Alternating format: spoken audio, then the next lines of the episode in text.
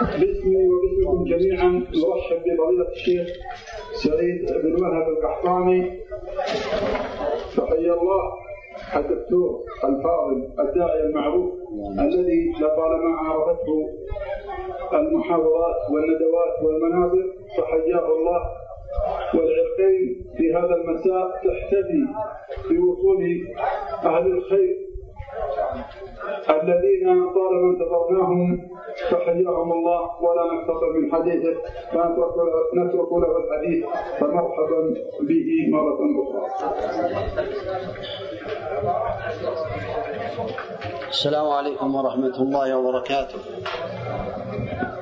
إن الحمد لله نحمده ونستعينه ونعوذ بالله من شرور أنفسنا وسيئات أعمالنا. من يهده الله فلا مضل له ومن يضلل فلا هادي له وأشهد أن لا إله إلا الله وحده لا شريك له وأشهد أن محمدا عبده ورسوله. صلى الله عليه وعلى آله وأصحابه وسلم تسليما كثيرا. أما بعد فأشكر الله تعالى أن يسر الوصول إلى هذا المكان وأسأل الله تعالى أن يتقبل منا جميعا وأن يرزقنا وإياكم العلم النافع والعمل الصالح. والتوفيق لما يحبه ويرضاه. أيها الإخوة لا شك أن الله تعالى خلق العباد بل خلق الجن والإنس لعبادته سبحانه. كما قال سبحانه ما خلقت الجن والإنس إلا ليعبدون. ما أريد منهم من رزق وما أريد أن يطعمون. إن الله هو الرزاق ذو القوة المتين. فالله تعالى خلق الجميع لهذه الوظيفة ولهذه الحكمة التي من قام بها كان سعيدا في الدنيا والآخرة. كما قال الله عز وجل من عمل صالحا من ذكر أو أنثى وهو مؤمن فلنحيينه حياة طيبة ولنجزينهم أجرهم بأحسن ما كانوا يعملون. فالسعادة لمن قام بهذه العبادة على الوجه الذي يرضي الله سبحانه وتعالى. وأعظم الواجبات التي أوجب الله على عباده التوحيد الذي قال الله فيه سبحانه وتعالى في بيان فضله وفي بيان العاقبة لمن قام به بين الله تعالى بأن له السعادة وله الجنة إذا قام بهذا التوحيد وهي شهادة لا إله إلا الله كما قال النبي عليه الصلاة والسلام من مات وهو يعلم أنه لا إله إلا الله دخل الجنة. وأعظم شيئا بعد هذه الشهادتين الصلاة فمن حافظ عليها في اليوم والليلة خمس مرات على الوجه الذي أمر الله تعالى به كان من السعداء في الدنيا والآخرة وغير ذلك من الواجبات التي أوجب الله تعالى. وهناك محرمات حرمها الله تعالى على عباده كثيرة. تدخل في قول الله تعالى وما أتاكم الرسول فخذوه وما نهاكم عنه فانتهوا واتقوا الله إن الله شديد العقاب. فالمحرمات كثيرة كما أن الواجبات بينها الله تعالى في كتابه وبينها النبي عليه الصلاة والسلام. قد بين ربنا عز وجل بأن من ارتكب المحرمات وعصى الرسول عليه الصلاة والسلام يخشى عليه العقوبة في الدنيا والآخرة. كما قال الله تعالى فليحذر الذين يخالفون عن أمره أن تصيبهم فتنة أو يصيبهم عذاب أليم. ومن هذه المحرمات موضوع المحاضرة في هذه الليلة وهي خطر الغيبة والنميمة. الإنسان يستطيع في الغالب أن يحفظ جوارحه ويحفظ أعماله فيستطيع أن يترك الزنا والعياذ بالله ويترك ما حرم الله ويترك الربا ويضبط نفسه ويبتعد عن هذه المحرمات والقاذورات. لكن في الغالب أن كثيرا من الناس لا يستطيع أن يضبط نفسه ويضبط لسانه. ولهذا ذكر ابن القيم رحمه الله تعالى بأن من الغرائب أنك ترى الرجل يشار إليه بالبنان في الدين والعلم والهدى والعمل ولكنه إذا رأيته يفري لسانه في الأحياء والأموات. هذا خطر عظيم. على الإنسان هذا اللسان خطر.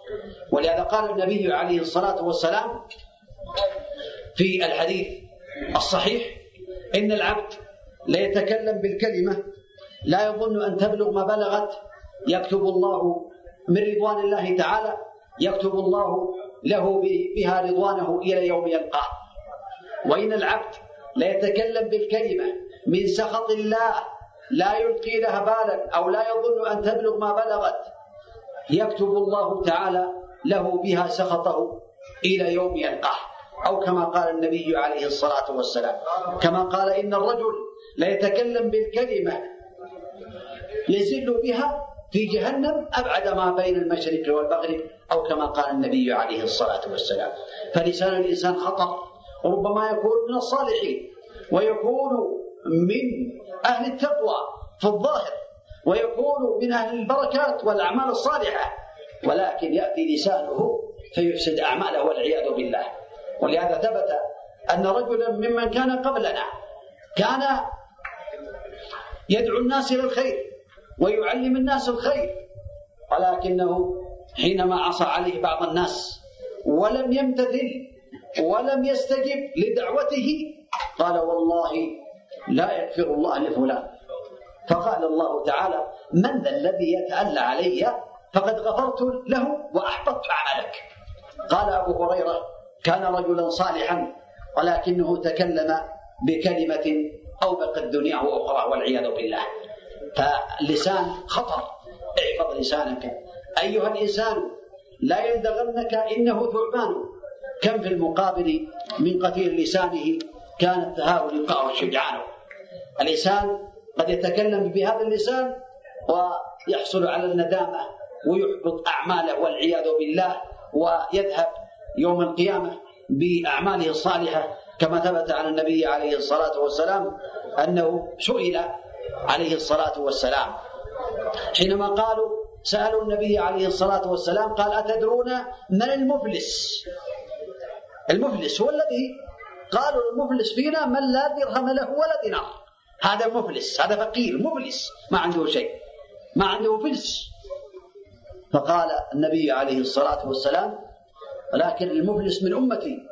من يأتي يوم القيامة بصلاة وزكاة وحج ويأتي وقد شتم هذا وضرب هذا وأكل مال هذا فيأخذ هذا من حسناته وهذا من حسناته حتى إذا فديت حسناته أخذ من سيئاتهم ثم طرحت عليه ثم زج به في النار أو كما قال النبي عليه الصلاة والسلام. وهذا خطر لأن بعض الناس إذا استقام على طاعة الله وحافظ على الصلوات قال يا أخي الحمد لله نصلي. ولكن لسانه يثري في الأحياء والأموات الغيبة والنميمة وغير ذلك من الأمور الأخرى. الحمد لله نبتعد عن المحرمات وعن الزنا وعن نحافظ على الواجبات ولكن لسانه يدخل جهنم كما سمعتم بهذا والعياذ بالله. فعليك يا عبد الله أن تحذر من هذا اللسان. وأقتصر على أمرين من أمور هذا اللسان وهي الغيبة والنميمة. فالغيبة كما ذكر العلماء رحمه الله تعالى هي ذكرك أخاك بما يكره تذكره بما يكره. هذا هذا هو الغيبة. ولهذا ذكر الإمام النووي رحمه الله تعالى أنه إذا اغتاب أخيه بما يكره وإن كان فيه فإنه يكون هذا غيبة قال يا رسول الله أفرأيت قال أتدرون ما الغيبة؟ قال قالوا الغيبة قال الغيبة.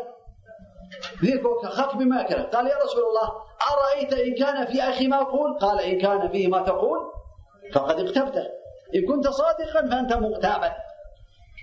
ويستحق النار والعياذ بالله. كبيرة من كبائر الذنوب جريمة.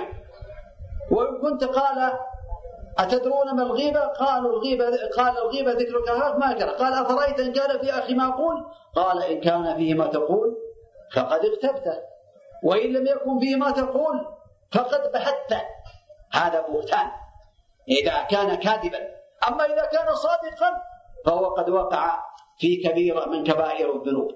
ولا شك أن العلماء ذكروا رحمه الله تعالى أن ما يكره الإنسان يكون غيبة إذا تكلم تكلم به. فيه سواء كان ذلك في بدنه أو في دينه أو في دنياه أو في نفسه أو في خلقه أو في خلقه أو ماله أو ولده أو زوجه أو خادمه أو ثوبه أو حركته أو طلاقته أو عبوسته أو غير ذلك باللفظ أو بالإشارة. حتى لو كان بالإشارة. بالإشارة. هذا يكون غيبة ويقع فيها. حتى ولو كان بالإشارة. حتى ذكر الإمام النووي رحمه الله تعالى أن من الغيبة أن يقول قال من يدعي العلم أو بعض من يدعي العلم قال كذا وهو معروف عند الناس. هذه غيبة. أو يقول حينما يذكر بعض الناس يقول الله يغفر لنا الله يتوب علينا. هذا يدل بأن فيه شيء. هذه غيبة. حتى لو حصلت هذه. وهذه غيبة طلاب العلم كما يقولون. الله يعفو عنا وعنه. حينما يذكرون الله الله يغفر لنا ولا لا دعه. غفر الله لنا هذه غيبة.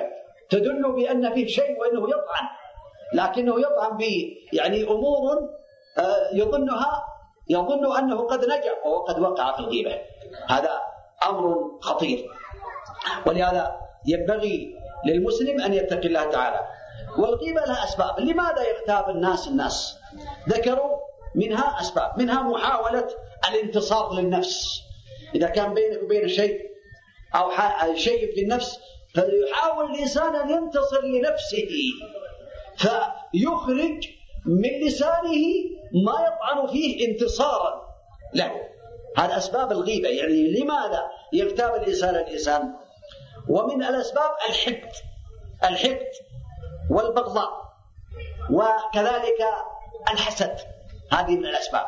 ولهذا قال النبي عليه الصلاة والسلام حينما سئل عن أفضل الناس قال كل قال حسن الخلق. حينما سئل عن أفضل الناس قال كل محبوب القلب صدوق اللسان. قالوا يا رسول الله قد علمنا صدور القلب. فمن هو محموم اللسان؟ قال هو التقي. النقي. لا إثم فيه ولا غل ولا حسد. هذا محموم القلب منظف قلبه مكنوس قلبه طاهر هو التقي. النقي. لا إثم فيه ولا غل ولا حسد. هذا هو الناجي نسأل الله تعالى هذا القلب. فهذا القلب يعني أمره عظيم كما بين النبي صلوات الله وسلامه عليه. وكذلك من أسباب الغيبة إرادة رفعة النفس. إذا ذكر بعض الناس ما شاء الله فلان كذا كذا فهو يريد أن يرفع من نفسه حتى يسقط منزلة الثاني وتكون له.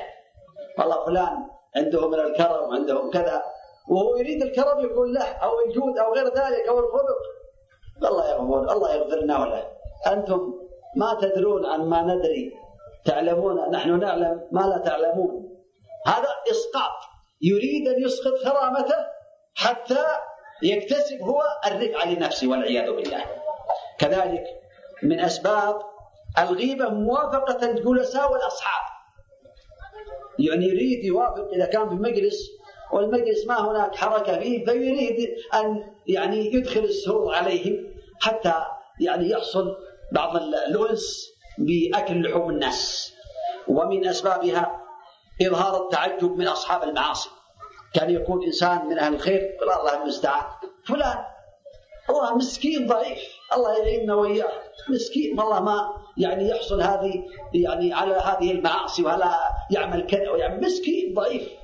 يعني يتعجب. هذه غيبة كذلك. إلا إذا كان مجاهرا ب يعني عمله. كذلك السخرية والاستهزاء. هذا يكون داخلا في الغيبة لأنه يريد أن يسخر من الناس. الظهور بمظهر الغضب عند ارتكاب المعاصي. فلان يعصي ربه. هذا لا يستحي هذا في الحقيقة حقيقة هذا من أسباب الغيبة والحسد وإظهار الرحمة. أما خطر الغيبة فلها خطر عظيم. منها كما قال الله تعالى ولا يغتب بعضكم بعضا. أيحب أحدكم أن يأكل لحم أخيه ميتا؟ فكرهتموه. هل يحب الإنسان أن يأتي إلى أخيه الميت ويأخذ السكين ويقتطع من لحمه ويأكل؟ هذا أسهل. وأيسر من الغيبة والعياذ بالله. أيحب أحدكم أن يأكل لحم أخيه ميتا؟ فكرهتم واتقوا الله. فالله تعالى نهى عن ذلك. قال وما ما يلفظ من قول إلا لديه رقيب عتيد. ما تتكلم بكلمة إلا عندك ملك. يكتب السيئات والحسنات. كل أكلت شربت ذهبت مكتوبة. لكن يوم القيامة يجعل تجعل الكلمات الطيبة في ميزان الحسنات والكلمات الخبيثة في ميزان السيئات والكلمات المباحة. لا يعاقب عليها ولا يثاب أكلت شربت ذهبت أتيت. هذه أمور تعتبر مباحة. كذلك يقول الله تعالى ولا تقف ما ليس لك به علم. إن السمع والبصر والفؤاد كل أولئك كان عنه مسؤولا. وكذلك مما يدل على خطر الغيبة أن عائشة رضي الله عنها زوج النبي عليه الصلاة والسلام تكلمت في صفية يعني ضرتها فقالت حسبك من صفية أنها كذا وكذا يعني تعني قصيرة يعني كافيك. فقال لقد تكلمت بكلمة لو مزجت بماء البحر لمزجته. أي من يعني عظمها. وهذا يدل على خطر الغيبة. كذلك مما ثبت أن النبي عليه الصلاة والسلام رجم رجل في الزنا. يقال له معز رضي الله عنه. جاء إلى النبي عليه الصلاة والسلام وقال يا رسول الله طهرني.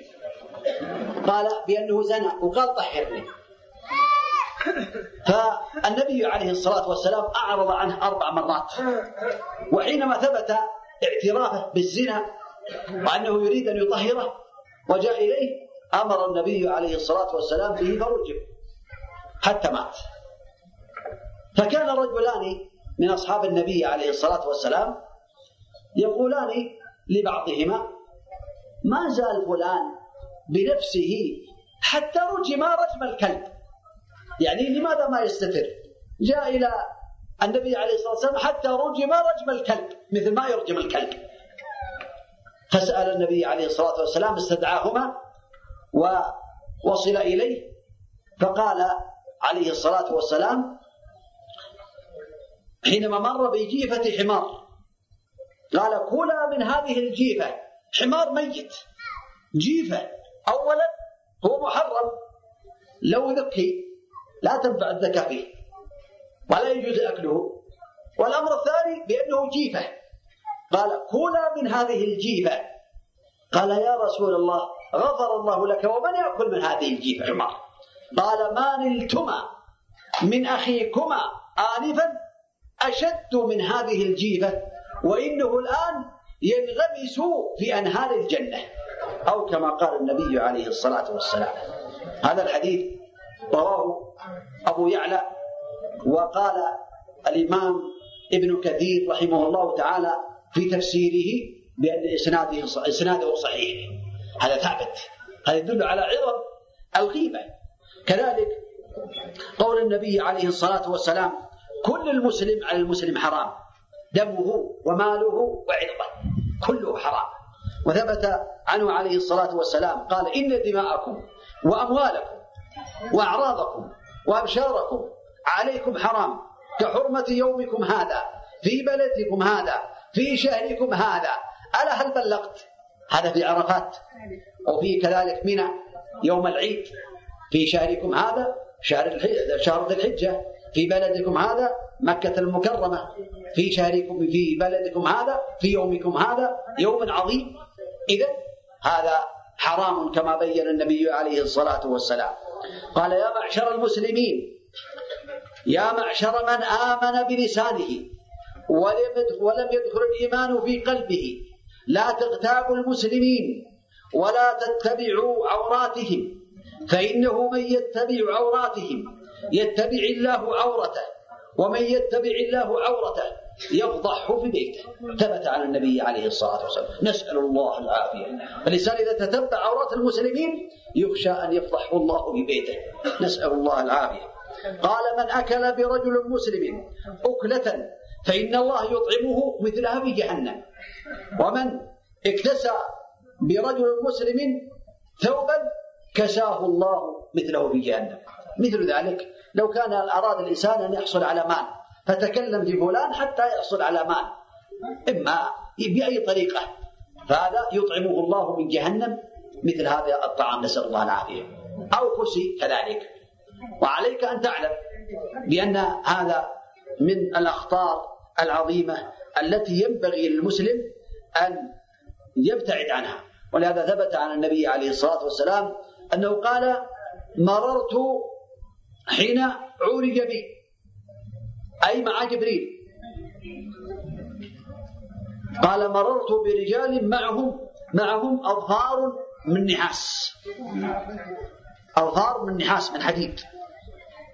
يخمشون وجوههم وصدورهم. تصور إنسان عنده أظهار كالكلاليب من ويخمش وجهه وصدره فقلت من هؤلاء يا جبريل؟ قال هؤلاء الذين يقعون في لحوم الناس وأعراضهم أو كما قال عليه الصلاة والسلام. والحديث ثبت في سنن أبي داود. هذا يدل على خطر وأنه من أسباب العذاب في البرزخ. فلا شك أن المسلم عليه أن يبتعد عن هذا. وثبت عن النبي عليه الصلاة والسلام أنه قال إن من أربى الربا الاستطالة في عرض المسلم بغير حق. الربا حرمه الله. في كتابه. وحرمه الله في سنة النبي عليه الصلاة والسلام. ولكن أعظم من هذا استطالة الإنسان في عرض المسلم بغير حق. يتكلم في عرضه. هذا يدل على أمر الأمر العظيم في هذا. كذلك مما يدل على فضل الذب والرد الغيبة. إذا كنت في مجلس من المجالس فعليك أن ترد الغيبة عن عرض أخيك. فثبت عن النبي عليه الصلاة والسلام أنه قال من رد عن عرض أخيه رد الله عن وجهه النار يوم القيامة. حديث ثابت عن النبي عليه الصلاة والسلام رواه أبو داود رواه الترمذي وأحمد. هذا يدل على فضل رد الغيبة عن أخيه. من رد عن عرض أخيه رد الله عن وجهه النار يوم القيامة. كنت في مجلس سمعت غيبة قل يا أخي اتق الله. ابتعد عن الغيبة. قف لا تتكلم بالغيبة. أخاك المسلم عندك نصيحة تنصحه في وجهه أو تعلمه. فعليك يا عبد الله أن تنتبه. العلاج لهذه الغيبة العلاج أن يعلم المغتاب بأنه متعرض لسخط الله متعرض لغضب الله متعرض لانتقام الله منه في الدنيا قبل الآخرة. والعلم بأن حسناته يؤخذ منها لمن اغتابه. هذا يعينك أو هذا العلاج. طريق الخروج من الغيبة. إذا وقع الإنسان في الغيبة ما الحل؟ اغتاب إنسان اغتاب مسلما. فما الذي يمحو عنه هذه الغيبة؟ يمحوها عنه أحد أمرين. الأمر الأول أن يستبيحه ويقول يا فلان أنا اغتبتك سامحني اعفو عني. هذا الأمر. فإن خشي الفتنة وخشي أن يقع في منكر أكبر أكبر من هذا.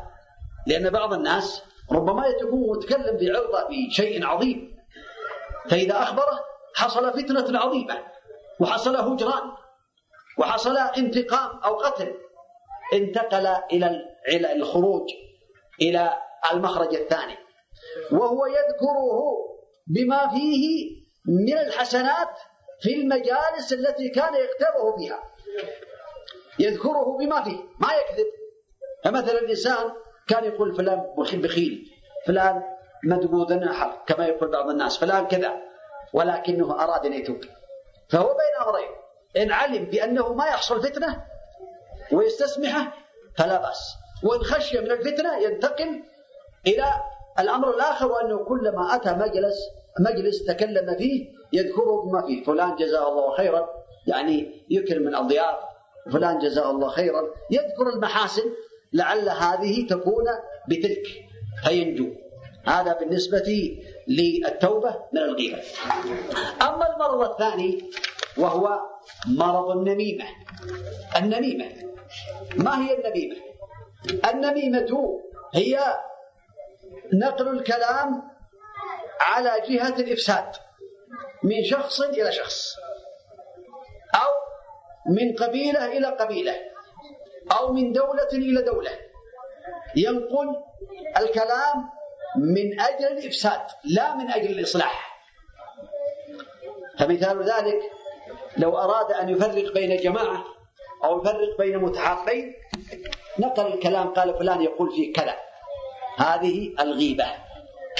والنبي عليه الصلاة والسلام بل ربنا عز وجل قد نهى عن ذلك وعاب من فعل ذلك. فقال هماز مشاء بنميم مناع للخير معتد أثيم عتل بعد ذلك زنيم.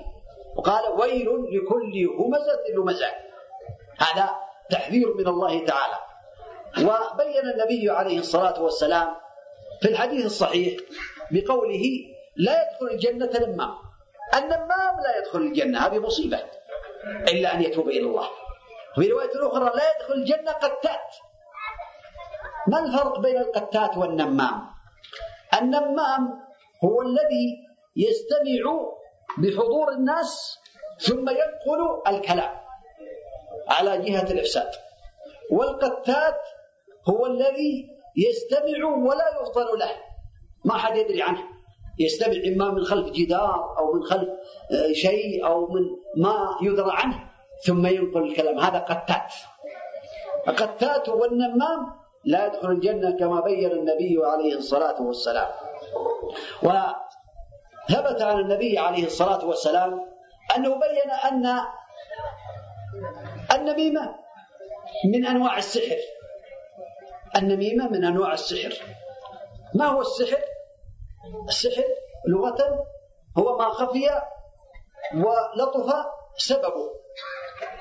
واصطلاحا أو شرعا هو عقد ورقى وتعوذات تفرق بين المرء وزوجه وتمرض وتفرق وتقتل بإذن الله تعالى.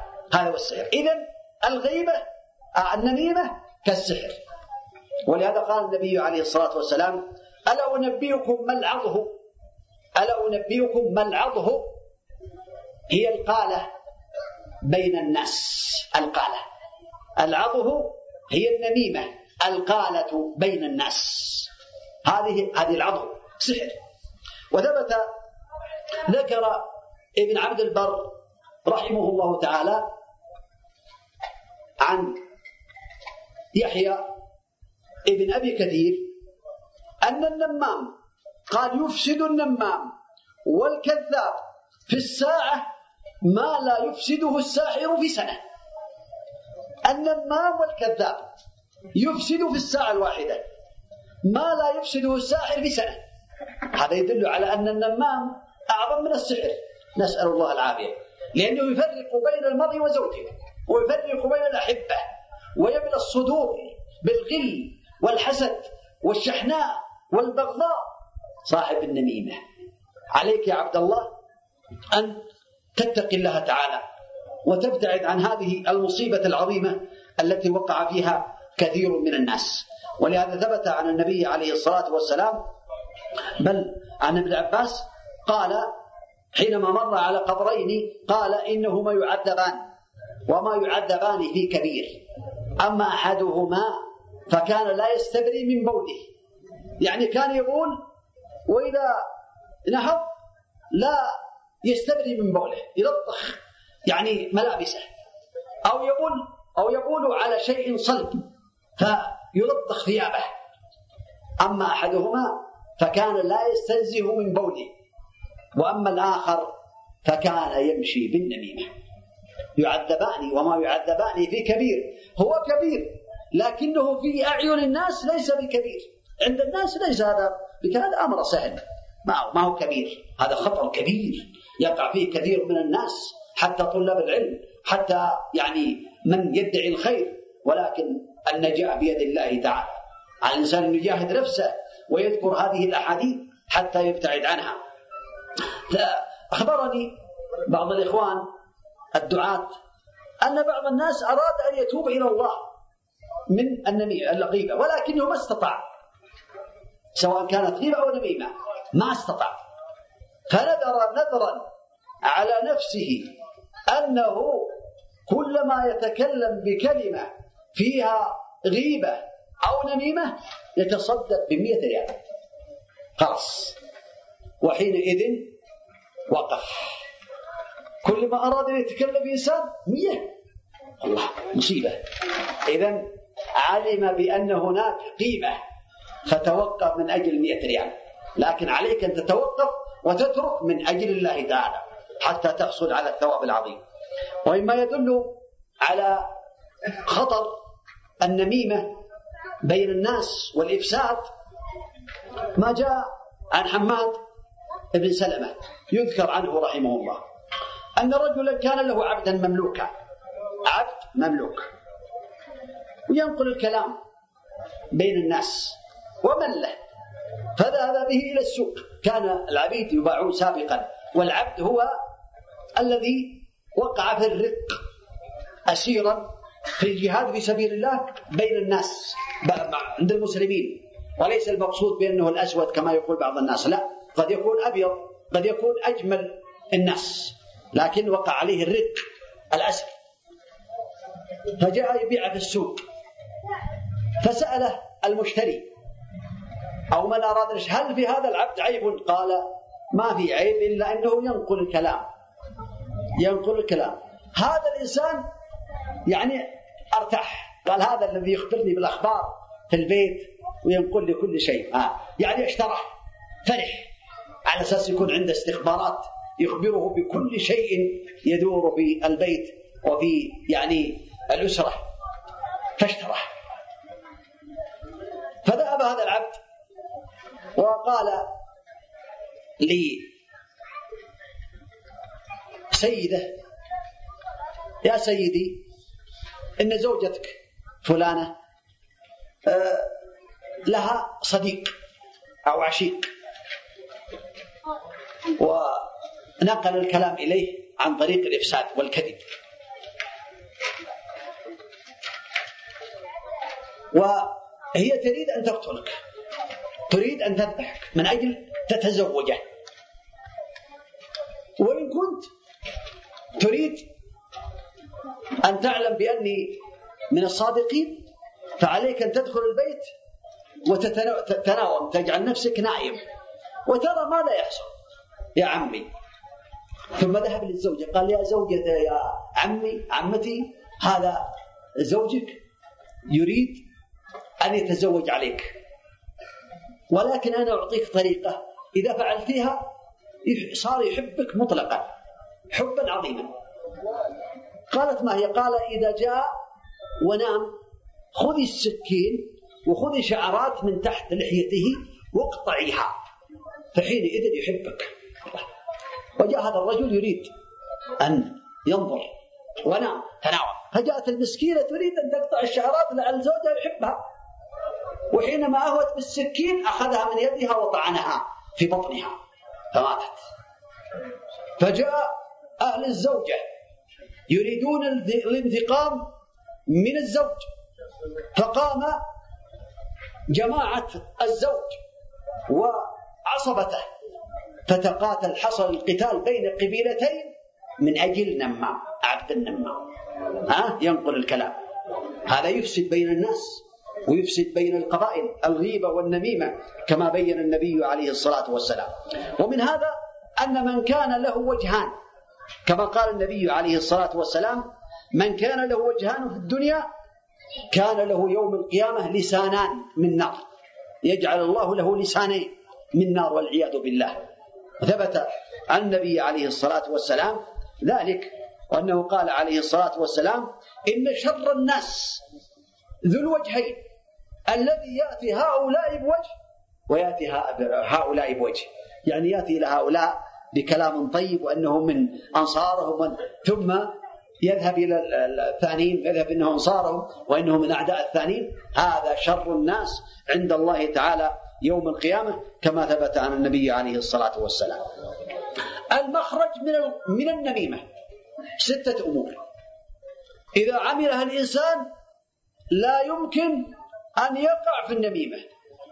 الأول لا يصدق النمام لأن النمام فاسق. والله تعالى يقول يا أيها الذين آمنوا إن جاءكم فاسق بنبأ فتبينوا أن تصيبوا قوما بجهالة فتصبحوا على ما فعلتم نادمين. فإذا كان ينقل لك النميمة فاعتبروه نماما. والنمام فاسق لأنه الفاسق هو الخارج من الطاعة. عصى الله بكبيرة من كبائر الذنوب. فكيف تقبل كلامه؟ إذا لا تقبل كلامه لأنه فاسق الأمر الثاني لا يبغضه بالله. الأمر الثاني يبغضه بالله لأنه عاصي لله. الأمر الثالث لا يظن بأخيه إلا الخير. الأمر الرابع لا يبحث ويتجسس عن مواصل إذا سمع كلاما كأنه لم يسمعه كأنه لا يلقي له بالا. ابتغاء مرضات الله تعالى حتى تصفو القلوب وحتى يكون الناس إخوة متحابين بينهم. إذا سمعت أحد يتكلم كأنك ما سمعت نقل لك كلام. قف. لا تنقل الكلام. اتق الله. ولا بأس أن تقول أنت فاسق. كيف تنقل الكلام؟ ما تعرف بأن الله تبارك وتعالى حرم النميمة. لا أصدقك. هذا يحصل الخير ويحصل الأجر. الأمر الثالث الثاني أو السادس لا ينقل ما وصله فيقول قال لي فلان. فيصبح نماما هو نفسه. لو قال تكلم في فلان وقال في أصبح هو نماما. لأنه نقل الكلام فيصبح نماما. هذا من ما يجعل الإنسان يبتعد عن النميمة. وعليك يا عبد الله أن تسأل الله تعالى أن يعفو عنك والمعاصي كثيرة. لكن هاتان المعصيتان وهاتان الجريمتان وهاتان الكبيرتان وهذان الذنبان من أعظم ما يقع فيه الناس جميعا إلا من عصم الله. من منا؟ قولوا بالله من منا يجزم سواء كان كبيرا أو صغيرا أو عالما أو متعلما بأنه لم يغتب أحد من الناس ولكن التوبة كما قال النبي عليه الصلاة والسلام كلكم خطأ وخير الخطائين التوابون. أسأل الله تعالى بأسماء الحسنى وصفات العلى أن يجنبني وإياكم معصيته وأن يجعلنا وإياكم من أهل طاعته وأن يعيذنا وإياكم من شرور أنفسنا وشرور ألسنتنا وأن يجعلنا وإياكم ممن يراقبون الله تعالى في السر والعلن ويخشونه سبحانه وتعالى. فإن الإنسان إذا خشي الله تعالى يكون من السعداء ويغفر الله تعالى له ويعفو عنه. والله تعالى يقول قل يا عبادي الذين أسرفوا على أنفسهم لا تقنطوا من رحمة الله إن الله يغفر الذنوب جميعا إنه هو الغفور الرحيم. قال النبي عليه الصلاة والسلام التائب من الذنب كمن لا ذنب له. وصلى الله وسلم وبارك على نبينا محمد وعلى آله وأصحابه أجمعين.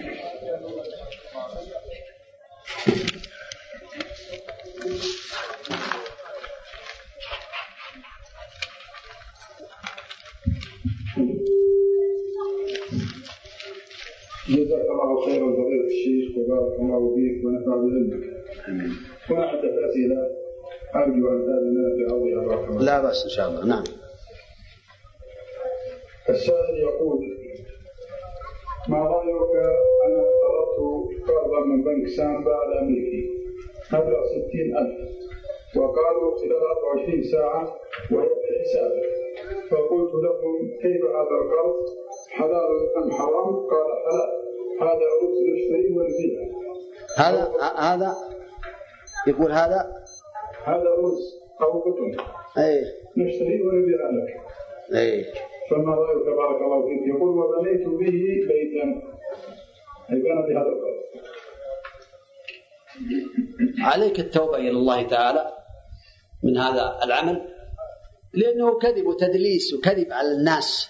وين الرز اللي تشترون الآن؟ يقول بعض الناس إذا أشترى منهم حديد أعطونا الحديد. وين الحديد؟ ما ما عندنا.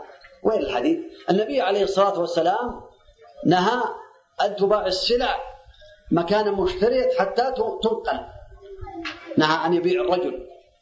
ونهى عن ذلك عليه الصلاة والسلام. فالخلاصة أن هذا العمل مع البنوك باسم القرض أو باسم المساهمات لا يكون صحيحا على هذا السؤال لأنه كذب. إن أراد أن يشتري الشراء المعروف الجائز يشتري سيارات لا بأس. لكن بشرط أن يملكها البنك. تكون السيارات عند البنك ما تكون في معرض. يقول اذهب اشتري لك سيارة وإحنا نسددها. لا البنك عندكم حوش كالراجحي. راجحي أذكر بأن عنده يعني حوش في سيارات. ويأتي ويشتري سيارة بالدين محتاج.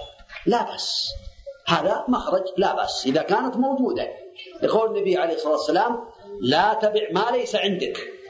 يا حكيم بن حزام لا تبع ما ليس عندك. نعم. سائل آخر يقول اثنين متشاحنين أحدهما يسلم سلام الإسلام بدون تقبيل وأحدهما يعرض. التقبيل ما هو مطلوب. أهم شيء السلام. السلام عليكم ورحمة الله وبركاته. فهذا الذي يسلم عليه يعني أن يستمر على سلامه لأن الملائكة ترد عليه. إذا سلمت على أخيك ولم يرد عليك السلام الملائكة ترد عليك السلام. وهذا المعرض عليه أن يتقي الله لأنه ثبت عن النبي عليه الصلاة والسلام أن من هجر أخاه سنة كسفك دمه كأنه قتله. قال لا يجوز أو لا يحل لامرئ أن يهجر أخاه فوق ثلاث يعرض هذا ويعرض هذا وخيرهم الذي يبدأ بالسلام. فلا يجوز هذا. عليه التوبة وعليه أن يتقي الله تعالى. نعم. وعليك أنت كذلك أن تزيل الأسباب. لأن هذا الإنسان الذي لا يسلم عليك هناك أسباب منك أنت. عليك أن تزيلها. فإن كنت قد اغتصبت ماله قد يعني أغضبت بشيء استسمحه أعطه كافه. هو ما غضب إلا بسبب فأنت عليك أن تزيل هذا السبب مع ذلك. لا تظن بأن السلام يكفي. إذا كان عندك شيء يهجرك من أي شيء عليك أن تزيله أنت حتى تصفو القلوب. نعم. سائل آخر يقول كثر بهذا الزمن قطيعة الأرحام؟ هل التوجيه لهذا الموضوع؟ لا شك أن قطيعة الأرحام من أسباب غضب الله تعالى. ويكفي فيها آه قول الله تعالى فهل عسيتم إن توليتم أن تفسدوا في الأرض وتقطعوا أرحامكم؟ أولئك الذين لعنهم الله فأصمهم وأعمى أبصارهم والعياذ بالله. قال عليه الصلاة والسلام حينما خلق الله خلق الله الخلق فقامت الرحم وقالت هذا مقام العائد بك من القطيعة. فقال أما ترضين أن أصل من وصلك وأقطع من قطعك. قالت بلى قال فذلك لك. قال من سره أن يبسط له في رزقه وينسى له في أثره فليصل رحمه. هذا من الأمور العظيمة. نعم. سائل يسأل يقول إن بعض كبار السن هداهم الله لا يكون قدوة صالحة لأبنائه إذ أنه يعلمهم العنصرية والحقد والحسد ويغتاب الناس في مجالسهم. هذا يدل على في الغالب أن هؤلاء كبار السن في الغالب إذا كان يغتاب الناس والحسد وكذا لأنه جاهل. ما تعلم لا قرآن ولا حديث ولا جالس مجالس العلماء. عايش مع الإبل عايش مع الأغنام عايش في الغابات عايش في الأودية في الشعاب. عليه أن يتقي الله وعليه أن يستمع نور على الدرب وعليه أن يستمع إذاعة القرآن وعليه أن يزور المقابر وعليه أن يتوب إلى الله تعالى وعليه أن يعني يعلم بأن الله قد أمهله. وكم من إنسان قضى الله عليه ومات في أول حياته. أو عليه أن يعلم بأن القبر أمامه. نعم. سائل يقول كيف أحصن نفسي يوميا؟ أرجو بأكثر أو أقل ما قد يقال؟ يعني حصن نفسك اليوم يوميا بالمحافظة على الصلوات الخمس والابتعاد عن المحرمات والقيام بالواجبات. هذا أعظم شيء. واذكار الصباح واذكار المساء. منها آية الكرسي وقراءة المعوذات ثلاث مرات قل هو الله أحد قل أعوذ برب الفلق وأعوذ برب الناس كما قال النبي عليه الصلاة والسلام لبعض الصحابة قال قل قال ما أقول قال قل قال ما أقول قال قل هو الله أحد والمعوذتين تكفيك من كل شيء. بسم الله الذي لا يضر مع اسم شيء في الأرض ولا في السماء وهو السميع العليم ثلاث مرات في الصباح لا يصيبه بأس حتى يمسي وثلاث مرات في المساء لا يصيبه بأس حتى يصبح. وهكذا يقرأ القرآن يقوم بالواجبات يبتعد عن المحرمات يبتعد عن الغيبة عن النميمة. نعم. يقول إذا سمعت الأذان بالجامع وأنا صائم يوم رمضان فشربت ثم أقمت الصلاة الليل ما حكم ذلك؟ ما يجوز الإنسان أن يترك صلاة الجماعة يصلي مع جماعة المسلمين. ومن صلى في بيته فقد قال النبي عليه الصلاة والسلام لا صلاة لمن سمع النداء. من سمع النداء فلا صلاة له إلا من عذر. يصلي مع جماعة المسلم نعم. سائلة تسأل تقول أنها متزوجة وأبو زوجها دائما يتكلم وراءها ويقول عنها شيء ما هو فيها. حتى أحدث ذلك شقاق في البيت الله المستعان. يعني صار هذا الشيبة مثل النساء. الغالب أن النساء آه، يتكلمن. ولكن بعض الناس يكون كالنساء والعياذ بالله. فعليها أنا يعني أنصحها بأن تصبر وتحتسب. وتطلب حقها من الله وتسكت ولا تطالبه بشيء. هذه نصيحة. فإن لم يحصل شيء ولم تصبر فعليها بالمحكمة. تذهب للمحكمة تشتكي. لكن الأفضل في, في رأيي أن تطلب الله حقها والله تعالى ينصرها عاجلا غير آجل نعم. إن كانت إن كانت بريئة. إن كانت بريئة وإن لم تكن بريئة فعليها أن تزيل الأسباب. نعم. سائلة تقول ما حكم نتف الحاجبين؟ نت... نعم. ما حكم نتف الحاجبين؟ نتف الحاجبين. نتف الحاجبين هذا من تنتف حاجبها ملعونة. على لسان النبي صلى الله عليه وسلم. المرأة تصح. حكم حكم زكاة المرأة. المرأة لا فرق بينها وبين زكاة الرجل. من يخرج المسلمة من شروط الزكاة الإسلام. ويعني ما دام مسلمة فالحمد لله. قد تكون تصح زكاتها ولا تصح زكاة بعض الرجال. إذا كان واحد لا يصلي ويذكي ذبيحته حرام لا تجوز. يعني ذبيحته ميتة. فالمرأة ذبيحتها لا بأس بها نعم. السؤال يقول هل يجوز بلع أيدية السؤال أثناء الصيام؟ هل هل؟ هل يجوز بلع الريق؟ لا يتعمد الإنسان ذلك. ما يتعمد لا يلقي له بالا يجعل كلمة يعني لا يفكر فيه حتى ما يبلع نعم. يترك أمر العادي أمرا عاديا كإفطاره. أما كون يجمع يجمع ويسرط لا نعم. سؤالين خاصين وطلبين إيه؟ سؤالين خاصين كم عدد الكتب التي ألفتها والسؤال الثاني؟ والثاني كم استغرق تأليف؟ ها؟ كم استغرق منك آه، تأليف كتاب اسم المسلم والثالث؟ هذه السؤالين أما الطلبين واحد يقول ادعو له بالذرية فإن له عدة سنوات وهو متزوج ولم ينجب والآخر يقول أولاً. والآخر إيش؟ حرمة مريضة. أن تدعو نسأل الله تعالى أن يرزقك الذرية الصالحة وأن يمن عليك بالتوفيق. ونسأل الله تعالى أن يشفي زوجتك. نسأل الله أن يشفيها وأن ينزل عليها الشفاء من عنده سبحانه وتعالى. وعليك أن تصبر. بعض الناس إذا ما جاء له ذرية عليه أن يصبر. هل تعلم بأن الله تعالى هو علام الغيوب؟ يهب لمن يشاء إناثا ويهب لمن يشاء الذكور. أو يزوجهم ذكرانا وإناثا ويجعل من يشاء عقيما. خلاص ولا بقى آخر الآية؟ إنه عليم ها؟ قدير. إنه عليم يعلم. وذكر الشيخ التويجري سمعته يقول بأن رجلا كان لا يأتي له أولاد ذكور يأتي له بنات. فنذر لله تعالى إن رزقه الله ولدا ذكر أن ينحر جملا لله تعالى. فرزقه الله ولدا. فنحر جملا أوفى بنذره. وحينما شب الولد آذاه وآذى الجيران وعذب في حياته. فنذر لله تعالى إن مات هذا الولد لأنحرن جبلا لله تعالى. نحرت جبلا عند ولادته وإذا مات أنحر جملا عند موته. فمات الولد فتقرب لله بجمل فنحره قال فنحر الجمل عند الولادة ونحر الجمل آخر عند الموت. فلا تحزن يا عبد الله.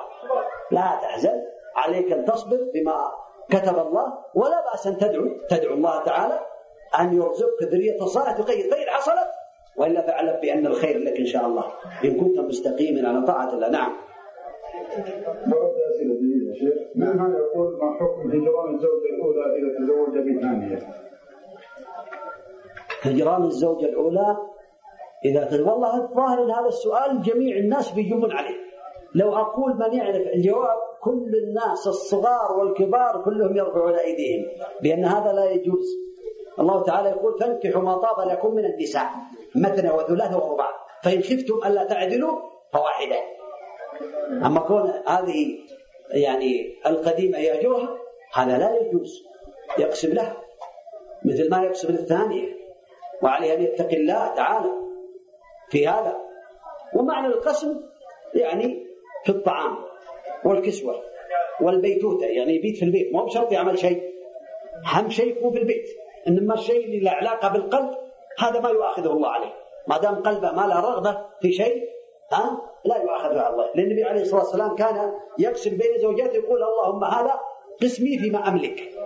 يعني في الأشياء الظاهرة. فلا تلومني فيما تملك ولا أملك. في القلب. فالمقصود أن عليه أن يتقي الله في أول ما يتزوج البكر لا بأس أن يبقى عندها سبعة أيام بلياليها. والثيب يبقى عندها ثلاثة أيام. بعدها يعدل يقسم فعليه أن يتقي الله. إن كان بيقوم بالواجب ألا لا يورط نفسه. جاء في الحديث والعياذ بالله نسأل الله العافية. من كان له زوجتان أو امرأتان وجاء يوم ومال إلى إحداهما إحداهما جاء يوم القيامة وشقه معين نسأل الله العفو والعافية. عليك أن تتقي الله يا عبد الله. نعم. السائل يقول ما نصيحتكم لمن يبني مسجدا في بيته ويترك الصلاة مع الجماعة؟ ها؟ ما نصيحتكم لمن يبني مسجدا في بيته ويترك الصلاة مع الجماعة؟ هذا عليه أن يتوب إلى الله. إذا كان مسجد قائم للمسلمين وهذا يبني مسجد في البيت داخل البيت ويشق المسلمين هذا شق عصا الناس. عليه أن يتوب إلى الله تعالى. ويخشى ربه يفرق بين يعني أولاده والمسلمين ويصلي في بيته. ولا يعتبر هذا مسجد يعتبر مسجد ضرار والعياذ بالله. نعم. نفس السائل يطلب نصيحة. توجهها بارك الله فيك لأهل المنافي والملايين التي يبدأ بها من القصاص. نعم نعم. أعد أعد. يطلب نصيحة إيه. لأهل الملاهي لأهل إيش؟ الملاهي والحقوق والعادات والتقاليد. إيه. من أجل اعتاق رقاب بالملايين. والله إذا كان هذا من باب الصلح بين الناس والملايين هذه تكون يعني آه، صادرة من ناس تبرع لله تعالى. فلا بأس بذلك إذا كان صلح حتى لو كانت ملايين. لكن ترك هذا أولى حتى لا يكلفون على الناس ويشقون على الناس. لكن لو حصل الله تعالى يقول الصلح خير. إذا حصل صلح بدون مضر على أحد وبدون جبر أحد على أمواله تكون طمعنا لابد أن يعني يجبر الناس أما إنسان يتبرع من عنده ملايين لا بأس. تبرع اعتاق رقاب أعمال صالحة لا بأس لكن لا يلزم الناس. نعم. ما حكم التسمية على الذبيحة؟ واجبة. ولا تصح الذبيحة إلا بالتسمية لقول الله تعالى ولا تأكلوا مما لم يذكر اسم الله عليه. لم يذكر اسم الله عليه نعم. يقول ما رأيك في من يشتري من البنك أسهم بدين؟ ثم خسر في الأسهم هل يسددهم أم لا؟ هل نسددهم؟ يسدد البنك. هكذا. البنك. هذا بينه وبين المحكمة وبينه وبين البنك. نعم. طلع علينا هذه الأيام من يقول أن الشيعة من إخواننا وليس بيننا وبينهم فرق. إلا شيء بسيط. نقل التوضيح؟ من سعادتكم الأمر. الخطير. الشيعة الغلاة ليسوا بإخواننا وليسوا منا. لا شك في ذلك هذا كلام غلط. كلام يسبون علي يسبون فاطمة ويلعنونها يلعنون عائشة يسبون علي يسبون أقصد يسبون أبا بكر وعمر والصحابة يكفرونهم يلعنون عائشة وصلاتهم تختلف عن صلاة المسلمين. الغلاة فليسوا بإخوانك لكن لا تسبب ما دام ما عندك قدرة. شيء اسكت واتركهم ولا تقول بأنهم من إخوانك والعياذ بالله. نعم. يقول عندما يأتي مجموعة يريدون الصلاة في مكان لا يعرفونه قبله فيتنازلون على الاتجاه فماذا يصنعون؟ يجتهدون ينظرون إلى المساجد التي تقرب منهم يسألون أهل المحطات يسألون إذا عجزوا إذا كانوا في صحراء في برية ما عندهم استطاعة ينظرون إلى النجوم ينظرون إلى الجبال ينظرون إلى الشمس ينظرون إلى القمر يجتهدون ثم يصلون فإن بان بعد ذلك الاجتهاد والتحري أنهم صلوا إلى غير القبلة صلاتهم صحيحة. أما كونه يكون في البلد قريب من البلد وقريب من المساجد ويصلي و... لغير القبلة لا يعيد الصلاة. أما إذا اجتهد كان في صحراء ما عنده أحد وأجتهد اجتهادا وصلى فصلاته صحيحة. نعم. يريد توجيه بارك الله فيكم حول رمضان. يعني استقبال رمضان. لا شك أن رمضان ركن من أركان الإسلام. كما قال الله تعالى يا أيها الذين آمنوا كتب عليكم الصيام وكما كتب على الذين من قبلكم لعلكم تتقون. فهو فريضة ركن من أركان الإسلام. بني الإسلام على خمس شهادة لا إله إلا الله وأن محمد رسول الله وإقام الصلاة وإيتاء الزكاة وصوم رمضان. هذا الشهر فريضة لكن من صامه غفر الله له ما تقدم من ذنبه كما قال النبي عليه الصلاة والسلام من صام رمضان إيمانا واحتسابا غفر له ما تقدم من ذنبه. ما تقدم من ذنبه. قال من قام رمضان هي صلاة التراويح. من قام رمضان إيمانا واحتسابا غفر له ما تقدم من ذنبه. قال من لازم الإمام حتى ينصرف كتب له قيام ليلة. قال من قام ليلة القدر كتب له غفر له ما تقدم من ذنبه فهو شهر عظيم فريضة على الناس ومع ذلك من حصل على صيامه فقد وفقه الله تعالى للخير وأسأل الله تعالى بأسماء الحسنى والصفات العلى أن يوفقنا جميعا وأن يتقبل منا ومنكم وصلى الله وسلم وبارك على نبينا محمد وعلى آله وأصحابه أجمعين. بعد الصلاة بعد الأذان. الله اكبر الله اكبر.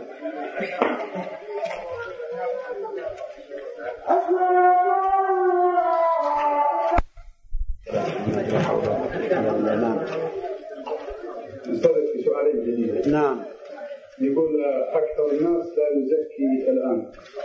في هذا الزمن يعني لا يزكي بحجة أنه ليس بتاجر. الزكاة لها شروط. منها وجود النصاب. ومنها أن يدور الحول على الإنسان. فإذا وجد النصاب وجب عليه الزكاة. والنصاب في الإبل أدنى النصاب في الإبل خمس من الإبل في شهر وأدنى النصاب من الغنم أربعون. وأدنى النصاب من الإبل من البقر ثلاثون. وأدنى النصاب في الذهب اثنان وتسعون غراما. وأدنى النصاب من الورق ستة وخمسين ريالا سعوديا فضيا. فمن وجد من هذه الأموال يعني شيئا وبلغت هذا النصاب ودار عليها الحول وجب عليه أن يزكيها. فإن لم يزكي فالله تعالى قد توعد بالعذاب الأليم. والذين يكنزون الذهب والفضة ولا ينفقون في سبيل الله. فبشرهم بعذاب أليم. قال من رزقه الله مالا؟ أو كما قال عليه الصلاة والسلام ولم يزكيه صفح له يوم القيامة صفائح من نار. فيقوى بها جنبه وجبينه وظهره بيوم كان مقداره خمسين ألف سنة. ثم يرى سبيله إما إلى الجنة وإما إلى النار. فلا يجوز المسلم أن يترك هذا الركن العظيم. نعم. السنة هل يلزمه أن يصلي التراويح مع جماعة؟ نعم. كبير السن أي. يلزم صلاة التراويح مع الجماعة لا يلزمه صلاة التراويح مع الجماعة سنة. من صلى مع الجماعة كتب له قيام ليلة كاملة. ومن صلى في بيته كتب له الوقت اللي بيصلي إذا صليت التراويح في بيتك لا بأس.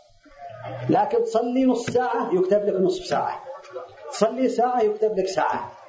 أما إذا صليت مع الجماعة فيكتب لك من أول الليل إلى الهجر عند الله كأنك تصلي. أنت اختار لنفسك. ليست بفريضة. إذا ما أقدر أصلي حتى بالبيت ها؟ لا ليست بفريضة. سنة. الحمد لله يصلي جالس إن استطاع سبح الحمد لله. أمر واسع الأمر واسع بارك الله فيكم وجزاكم الله خيرا وكثر الله من أمثالكم